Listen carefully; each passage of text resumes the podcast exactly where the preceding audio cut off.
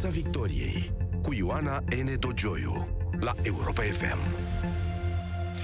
Bună seara, bine v-am găsit în Piața Victoriei. Suntem într-o perioadă politică stranie, n-aș numi o criză, pentru că nu este exact acea criză care să justifice alegerile anticipate, dar în mod cert o perioadă în care din care, în acest moment, nu cred că se vădește o ieșire apropiată. Avem un guvern interimar cu competențe restrânse, avem o procedură stranie pentru investirea unui guvern care cere vot de neîncredere, avem modificări de legislație electorală făcute pe picior și cu efecte încă neclare, iar luni va reintra în joc Curtea Constituțională. E greu de spus dacă există cu adevărat un plan de care se ține cineva sau totul este strict un joc al hazardului și pentru a desluși ce se poate desluși din acest haos, l-am invitat în Piața Victoriei în această seară pe politologul Ovidiu Voicu, director executiv al Centrului pentru Inovare Publică. Bună seara, domnule Ovidiu Voicu! Bună seara, mulțumesc pentru invitație! Întrebarea pe care și-o pune toată lumea în aceste zile este simplă. Vom avea sau nu vom avea alegeri anticipate în acest an? Eu cred că mai degrabă da. Dacă vreți să vă dau și un procent, adică 70% da. O, sunteți optimist. Totuși, luni începe procedura investirii guvernului Orban 2 uh, și se anunță deja o lipsă de quorum. Cât credeți că poate prelungi PSD această strategie a lipsei de quorum cu care să blocheze procedura? Cred că nu suficient de mult. Uh, trebuie să ne gândim că oricum mai devreme de 5 aprilie nu poate fi dizolvat Parlamentul.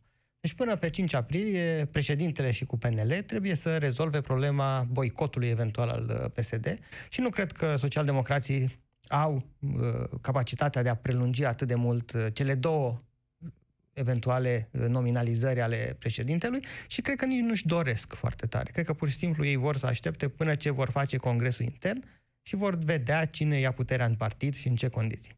Crezi că există vreun dubiu din punctul ăsta de vedere? Domnul Ciolacu vi se pare că ar avea vreun contracandidat viabil?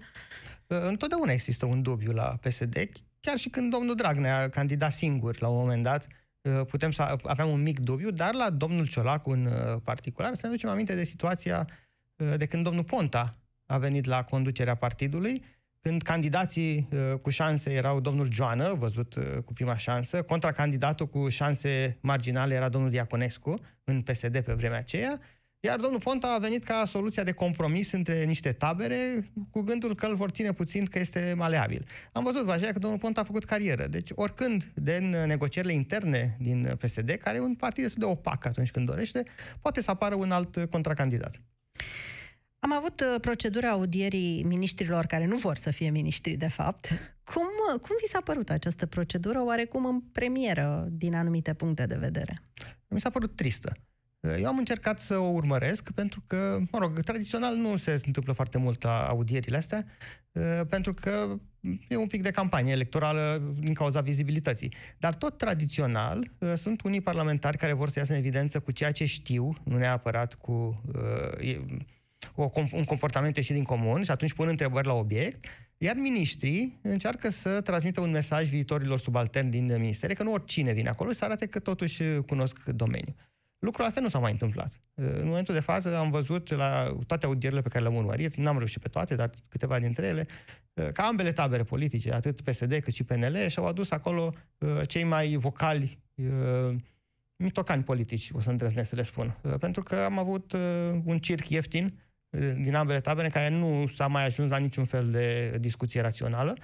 Mai mult decât atât, uh, au fost mulți nervi, inclusiv ai miniștilor, inclusiv ai celor din, uh, care puneau întrebări, nervi care au generat uh, răspunsuri la nervi, răspunsuri negândite, pe care bulele din social media le-au preluat și au dus în continuare la antagonizarea taberelor și a tot acest lucru, spun că este trist pentru că noi cândva, când se va termina această criză politică, va trebui să construim pe ceva. Ori dacă continuăm să ne antagonizăm și să ne separăm, să ne izolăm în bule atât de mult, ne va fi foarte greu să construim patru ani uh, cu o nouă majoritate orice în România. Am să vă spun ce m-a surprins pe mine. M-a surprins aparența unor audieri foarte dure, deci foarte serioase, în condițiile în care, de fapt, nimeni nu dorește ca acești miniștri să fie investiți. Nici ei înșiși, nici partidul din care fac parte, și, evident, nici uh, PSD-ul, sau cel puțin, uh, cel puțin așa uh, pretinde. A fost o butaforie din care mă întreb ce a, ce a rămas, cu ce a rămas publicul. A fost această goană după vizibilitate al celor care uh, jucau în piesa uh, audierii miniștilor. Întrebările pe care le-au pus uh, cei din opoziție, mă rog, din PSD, nici nu știi să spui care e opoziția în momentul de față, cei din PSD au pus întrebări nu pentru uh, cei audiați, pentru miniștri, ci pentru publicul lor, pe care încercau să-l uh, țină în, în priză, să spună că uite ce slabi sunt și nu sunt în stare să răspundă. De aceea au fost și foarte stridente aceste întrebări, pentru că este și o luptă internă pentru locurile pe listă să spună, iată, eu sunt, am notorietate mai mare, mă ascultă mai multă lume, puneți-mă pe mine pe listă. Iar răspunsurile din tabăra penalistă au fost, au fost identice. De multe ori, dacă v-ați uitat la uh, domeniile cu mai mare priză la public, la social, la sănătate, la educație, nici măcar nu apucau să răspundă miniștrii, că să erau niște parlamentari uh, PNL să răspundă în aceeași notă a injurilor și a crizelor de nervi. Și totuși, de ce au fost câteva avize pozitive? Domnul Aurescu, Uh, domnul ministru al apărării, domnul Ciucă, domnul ministru de la economie? Uh, pentru că în anumite uh, domenii, fie persoanele respective aveau relații bune cu membrii comisiilor și au zis să nu se supere între ei, fie au perceput membrii comisiilor că ei sunt susținuți de public și au vrut să cânte pe tonul pe care publicul îl așteaptă. Este demagogie pură acolo. Sunt acele tipuri de decizii Uh, care uh, în multe țări, nu doar în România, se iau la minut. Adică se fac uh, sondaje de pe o oră pe alta și politicianul răspunde, îi se spune în cască, răspunde asta pentru că asta vrea publicul. Este un spectacol de populism Uh, inventat nu la noi, ci, repet, și în țări ca Statele Unite chiar, dar care uh, la noi e mai mult după urechi, așa. Ei neavând capacitatea tehnică de a face uh, sondaje la minut, uh, pentru că România este în altă situație, uh, răspund cum de li se pare. Iar dacă nu știu ce să fac, uh, merg pe prietenii. Cred că se aplică la domnul de la dezvoltare, nu, la de economie. Era, de economie. era foarte prietenos cu cei din uh, PSD, se cunoșteau de mult, aveau o relație bună, nu puteam să-l supere pe domnul Popescu sau cum îl cheamă. Da. Uh, hai să-i dăm un vot pozitiv.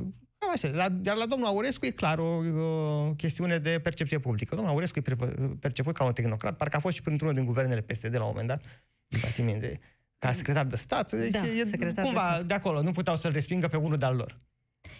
În aceste condiții, după toată această butaforie pe care am văzut-o în, în la audieri, eu mă întreb cum va arăta ședința care va fi la un moment dat. Să zicem teoretic, luni, luni nu vom avea corov, dar tot la un moment dat se va întâmpla. Vom avea un premier care va spune sunt foarte bun, am un program de guvernare excelent, am o echipă excelentă, dar nu mă votați? Cum, cum poate să arate o astfel de ședință? Păi cam așa.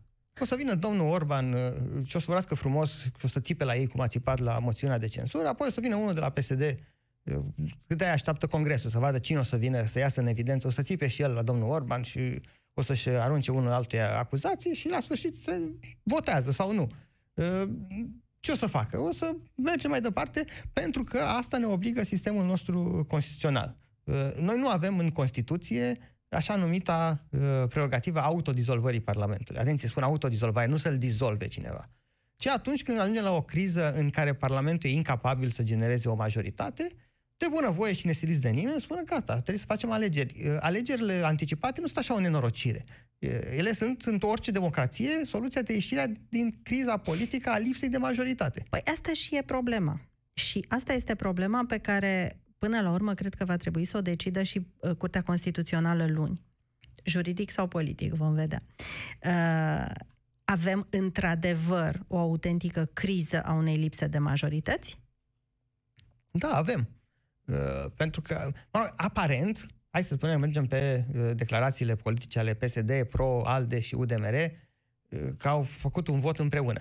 Dar după aia UDMR a zis că el nu vrea să participe la majoritate nici cu unii, nici cu alții dacă luăm stig matematic, PSD, Pro-România și ALDE, poate că au uh, numărul necesar de voturi, dar ei nu au prezentat un program și un candidat comun și nici măcar acțiunile lor recente de la pierderea majorității în, la guvernul Dăncilă și până în prezent nu arată că există o majoritate da, funcțională. Nici nu au avut ocazia să verifice această majoritate câte vreme a fost desemnat un premier despre care e cert că nu va avea majoritate cât timp propriul partid a anunțat că nu-l va vota. Deci a fost desemnat un premier pentru a nu avea majoritate. Nu poți să verifici dacă în altă parte există majoritate. De aia vă și întreb, e o criză reală unei lipse de majorități sau este o forțată lipsa de majoritate? O să plusez și o să spun că totuși avem un sistem semiprezidențial. De, Constituția a dat niște prerogative președintelui, ba mai multe a dat multă legitimitate prin alegerea directă. Și atunci trebuie să-l ținem cont de el în uh, constituirea acestei majorități politice. Nu poți să ignori faptul că ai un președinte ales recent, cu un uh, vot destul de uh, mare și să uh, îl forțezi cumva în uh, afara literei Constituției, până la urmă, că așa spune litera Constituției, să aleagă pe cineva. Deci, repet, da, avem o criză de majoritate, pentru că nu avem o majoritate clară. Și ne aducem aminte atunci când am avut o majoritate clară, fără discuții, acest președinte i-a dat mai multe șanse. Am și râs de el, că îi tot dădea șanse. Dar îi dădea șanse pentru că avea o majoritate clară în față. Acum nu mai are. Și, și sunt de acord cu uh, evaluarea președintelui că nu este o majoritate clară. Și dacă guvernul Orban 1 va pica, deci va fi certă lipsa de majoritate a guvernului 1 deja, uh, uh, guvernului Orban, deja uh, oficializată în Parlament, Credeți că mai e posibilă și nominalizarea, din, renominalizarea domnului Orban fără a fi cu adevărat o, o încălcare a spiritului Constituției? În primul rând că este certă lipsa de majoritate a guvernului Orban pentru că a pierdut moțiunea de cenzură. Nu s-a schimbat nimic de la moțiunea de cenzură să mai fi adăugat ceva parlamentar și să zici că acum are majoritate. A doua parte a întrebării deja intrăm într-o zonă în care Constituția noastră are numeroase lacune și permite tipul ăsta de uh, abuzuri, aș spune, din partea președintelui. În mod normal, uh, președintele ar fi trebuit să abțină de la nominalizarea lui Orban 2. Din ca să ajungă la el, nu să ne ofere și pe Orban 3. Uh, ar trebui, putea să nomineze pe oricine de la PNL, oricine altcineva. Dar dacă Constituția îi permite, până la urmă jucăm cu ce avem. Poate că la un moment dat, după ce se mai liniștesc lucrurile, vom reuși să alegem o adunare constituantă care să pună un pic de ordine în uh, prevederile constituționale în sensul de a uh, evita astfel de abuzuri și a întări uh, mai bine echilibrul puterilor. Să înțeleg, deci, că vă așteptați ca, din partea Curții, Curții Constituționale, să nu există niciun fel de uh, obstacol pus în calea acestor proceduri de numirea domnului Orban, renumirea domnului Orban și, mă rog, pentru a se ajunge la um, dizolvarea Parlamentului. Da, mă aștept ca cei de la Curtea Constituțională, care judecă mai mult politic, Uh, să facă ceea ce au făcut în ultima vreme, să încerce să nu supere foarte tare uh, pe nimeni. Nici nu mai sunt acele presiuni foarte puternice pe care PSD, în epoca domnului Dragnea, avea posibilitatea să le pună pe membrii individuali ai Curții Constituționale, ei sunt un pic mai liberi, și s-a și văzut în uh, decizii recente în care, în, cum se spune la noi în popor, au încercat să o dea la pace. Adică uh, să anticipeze uh, care ar fi cumva uh, evoluția lucrurilor și să meargă în acea direcție. Pentru că ar putea să spună Curtea Constituțională luni, spre exemplu, că nu e ok să numească din nou pe domnul Orban din motivele pe care le-am spus mai devreme, că a apărut o moțiune de cenzură, nu tot el. Poți să numești pe oricine altcineva din PNL, dar hai, nu tot pe ăsta. Uh, rezultatul va fi același. A doua zi, domnul uh, Iohannis va nominaliza pe doamna Surcan sau pe altcineva din PNL și o luăm de la cap, mai să pierd 5 zile sau cât e nevoie să se prezinte cu același program și aceiași miniștri.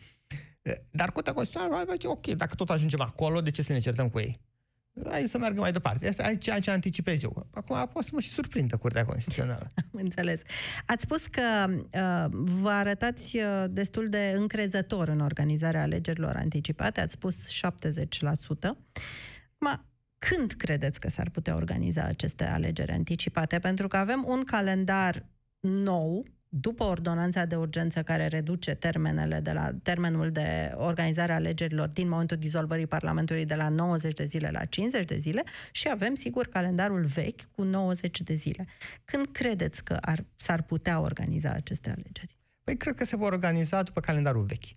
Cu 90 de zile, asta înseamnă se dizolvă Parlamentul la 5 aprilie, undeva în prima săptămână a lui iulie, nu știu exact când pică duminica sau a doua săptămână a lui uh, iulie. Cam pe atunci vom avea uh, alegeri anticipate. Cred că uh, fie Curtea Constituțională la o sesizare a avocatului poporului care, pe care o anticipez, fie Parlamentul, așa cum a arătat, vor respinge în cele din urmă această ordonanță de urgență uh, și termenul de 90 de zile va fi cumva uh, păstrat. Asta e scenariul de bază. Nu mai dau chiar 70%, dar mi se pare cel mai probabil. Mai e un scenariu în care uh, la pe care l-a sugerat domnul Ciolacu, în care Parlamentul respinge ordonanța de urgență ca să scape de niște prevederi care nu convin politic, majorit, unei majorități, uh, care s-au unit pe acest subiect, uh, dar ar promova un act normativ, o lege, prin care aduce niște modificări și ar mai scurta un pic campania electorală, astfel încât să fie mai aproape nu chiar suprapusă, dar mai aproape de uh, alegerile locale și alegerile uh, parlamentare. Personal sper să nu se întâmple asta. Mi se pare uh, că e destul de greu și cu uh, aceste 90 de zile uh, să ai un proces electoral corect uh, pentru a alege un parlament pentru patru ani.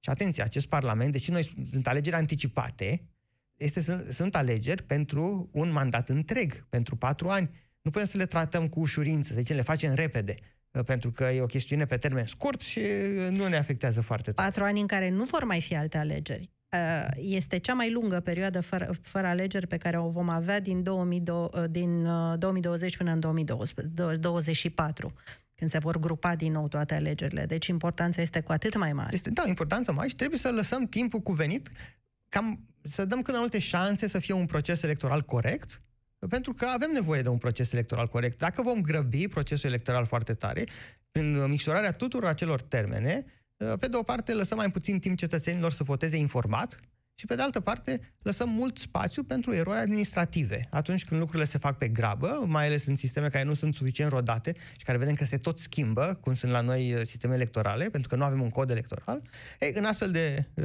situații apar erori și e bine să le evităm.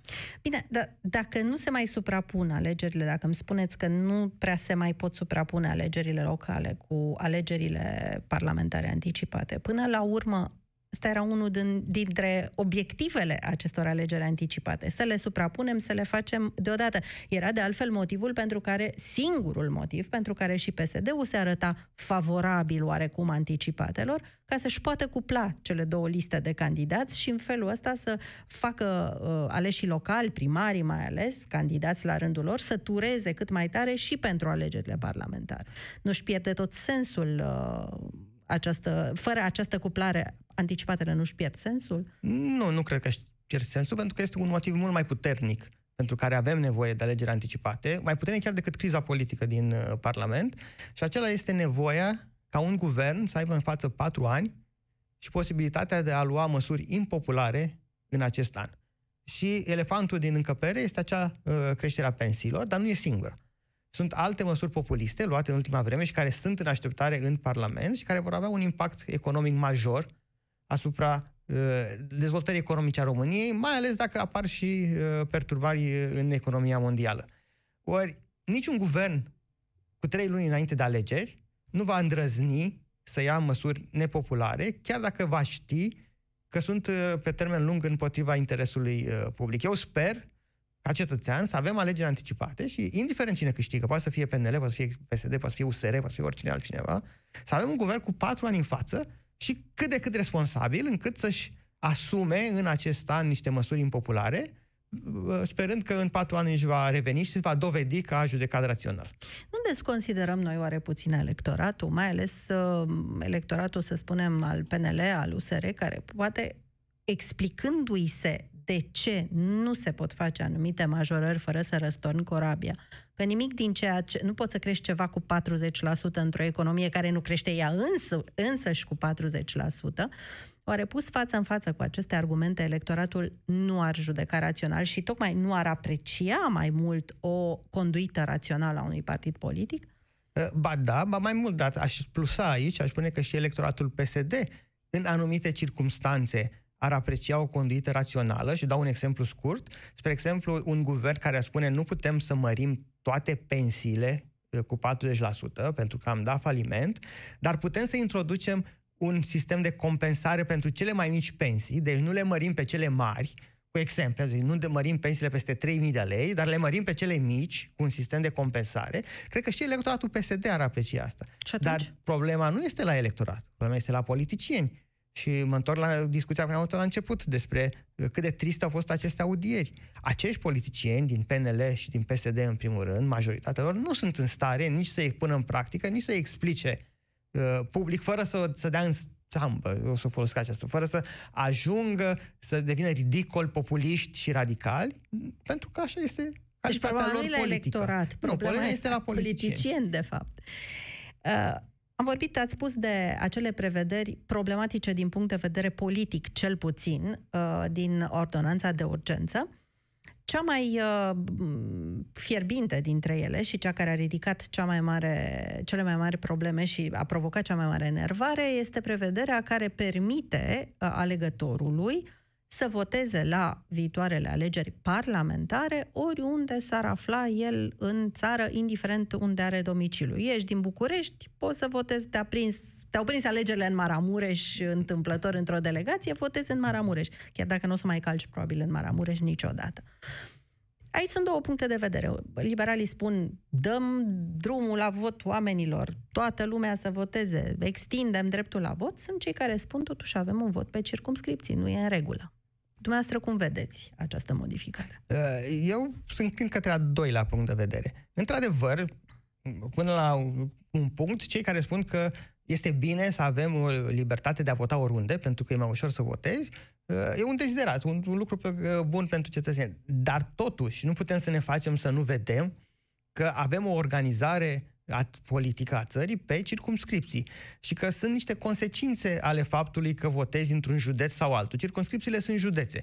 În fiecare județ avem altă listă de candidați. Ori, de vreme ce ne-am uh, obosit să facem liste de candidați în fiecare județ și presupunem că are o importanță în vot atât numele partidului cât și numele candidatului, e nefiresc că ignorăm acest lucru atunci când vine vorba de votul propriu-zis. Uh, pentru că, odată, transmitem un mesaj uh, contradictoriu cetățenilor și apoi putem să avem efecte uh, nebănuite în distribuirea mandatelor. Chiar dacă mandatul, uh, distribuirea este proporțională și este foarte adevărat că prin cele două etape, la nivel de circunscripție și apoi la nivel național, uh, ajungem la uh, o reprezentare proporțională a celor care trec pragul electoral, iată că poate să apară, spre exemplu, turismul electoral. Prima etapă de distribuire este la nivel de circumscripție. Acolo este foarte simplu. Se împarte numărul de voturi la numărul de mandate puse în joc, să obține un număr întreg de mandate pentru fiecare partid.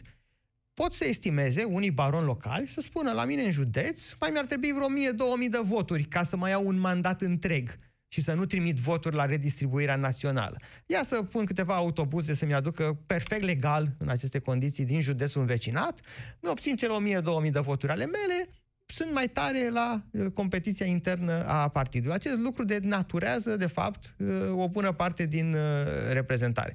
Avem alte tipuri de soluții. Dacă vrem să avem un vot liber, atunci renunțăm la circunscripții. Sau găsim soluții de vot electronic pe mașini de vot, spre exemplu, ca să se ducă votul liber în circunscripția Ce de care înseamnă pe mașini de vot? O mașină de vot este ca un calculator, în fața căruia în momentul când îți scanează buletinul, așa cum se întâmplă la vot, îți prezintă pe ecran lista din circunscripția unde, în, în care locuiești. Votezi, votul se duce instant, anonim, la uh, biroul electoral județean din circunscripția uh, respectivă și va fi numărat anonim când se numără voturile în circunscripția ta, iar uh, ca măsură de siguranță, mașina poate genera și un, uh, să printeze un vot pe hârtie care se sigilează, se anonimizează, se păstrează doar în cazul că există Uh, contestații se deschide. Sistemul acesta se folosește uh, în multe țări, mai ales în uh, Statele Unite este larg răspândit. Cum s-ar putea renunța la circumscripții?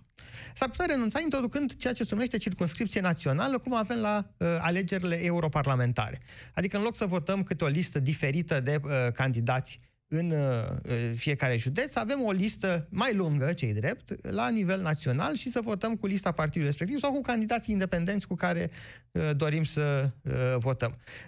Aici apare o problemă practică, să-i spunem, de cum prezinți candidați, alegătorilor lista aceea lungă de candidați. Practic, fiecare partid care dorește să prezinți o listă, care va avea 300 și ceva, sau 400 cât sunt în, în Parlament, 300 și ceva la Cameră, 100 și ceva la uh, Senat.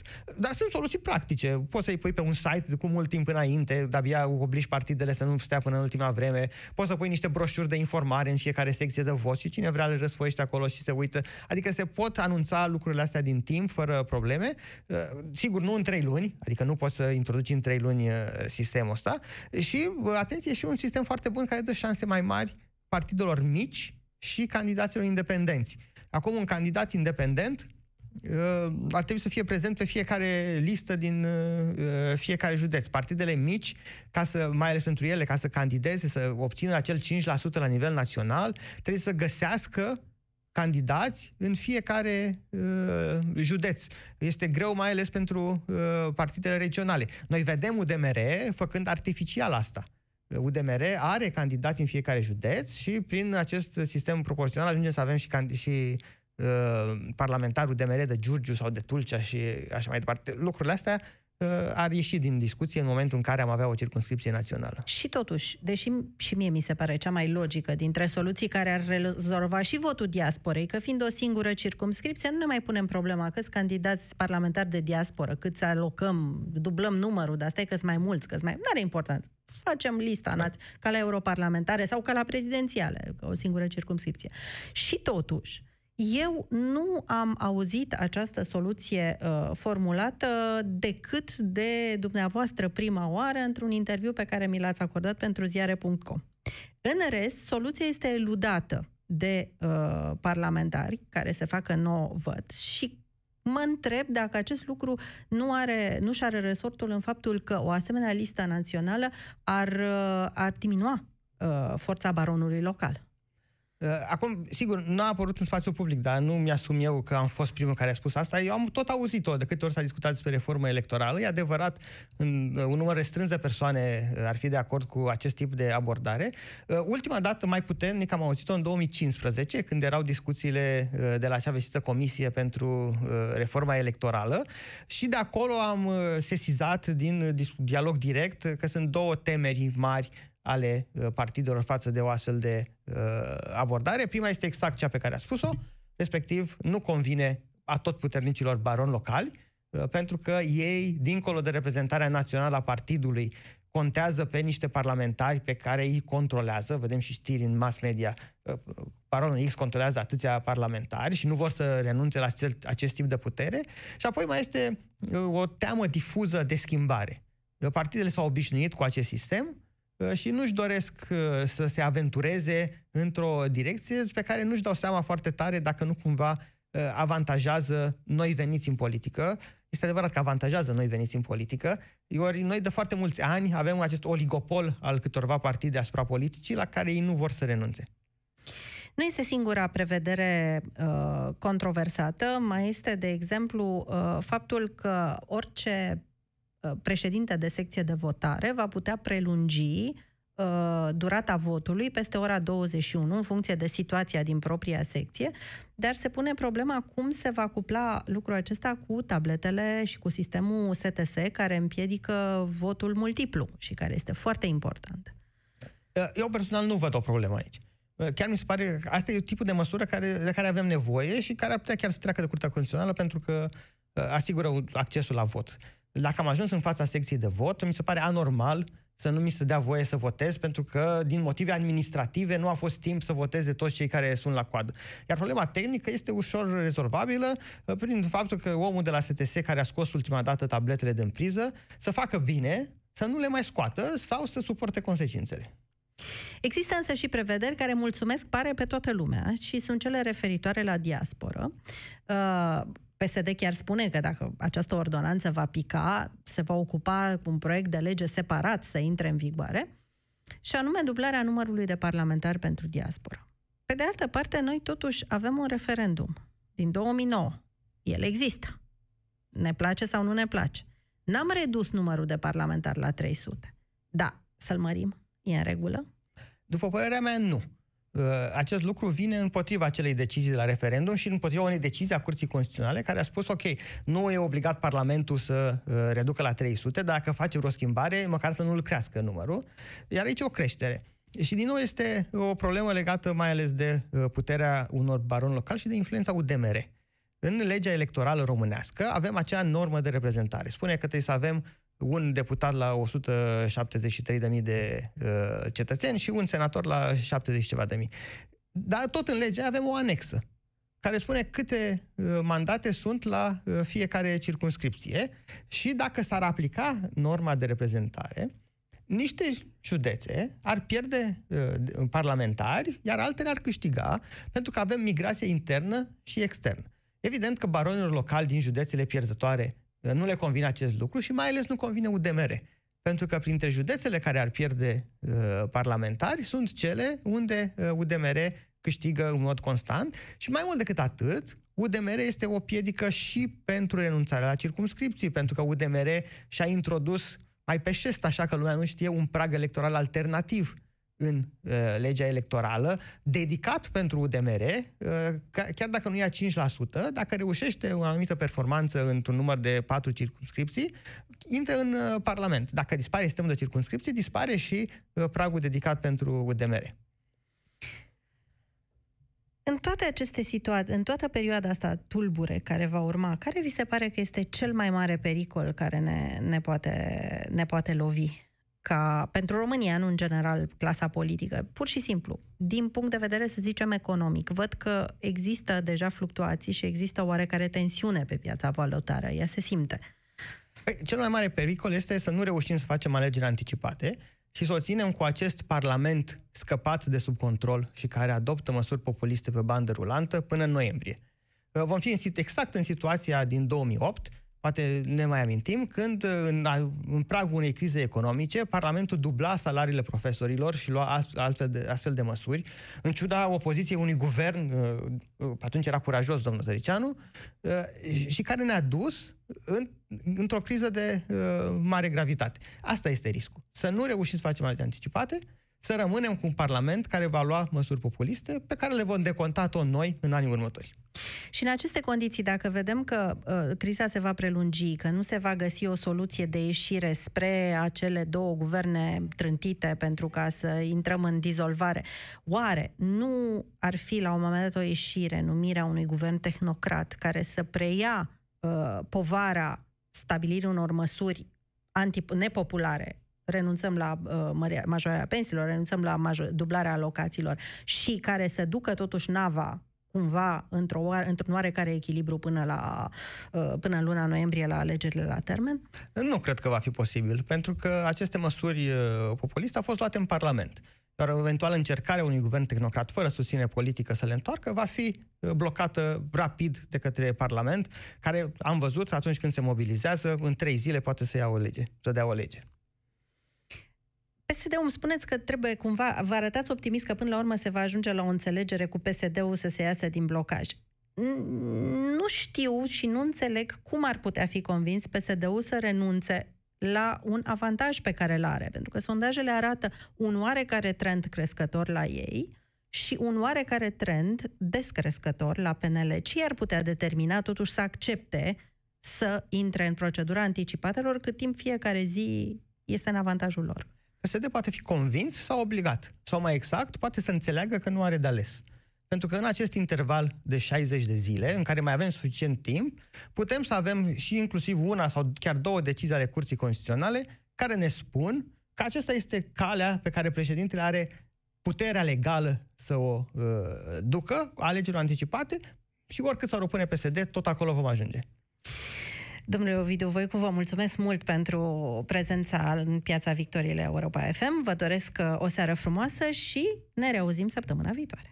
Piața Victoriei. De luni până joi, de la 18 și 15 minute, la Europa FM.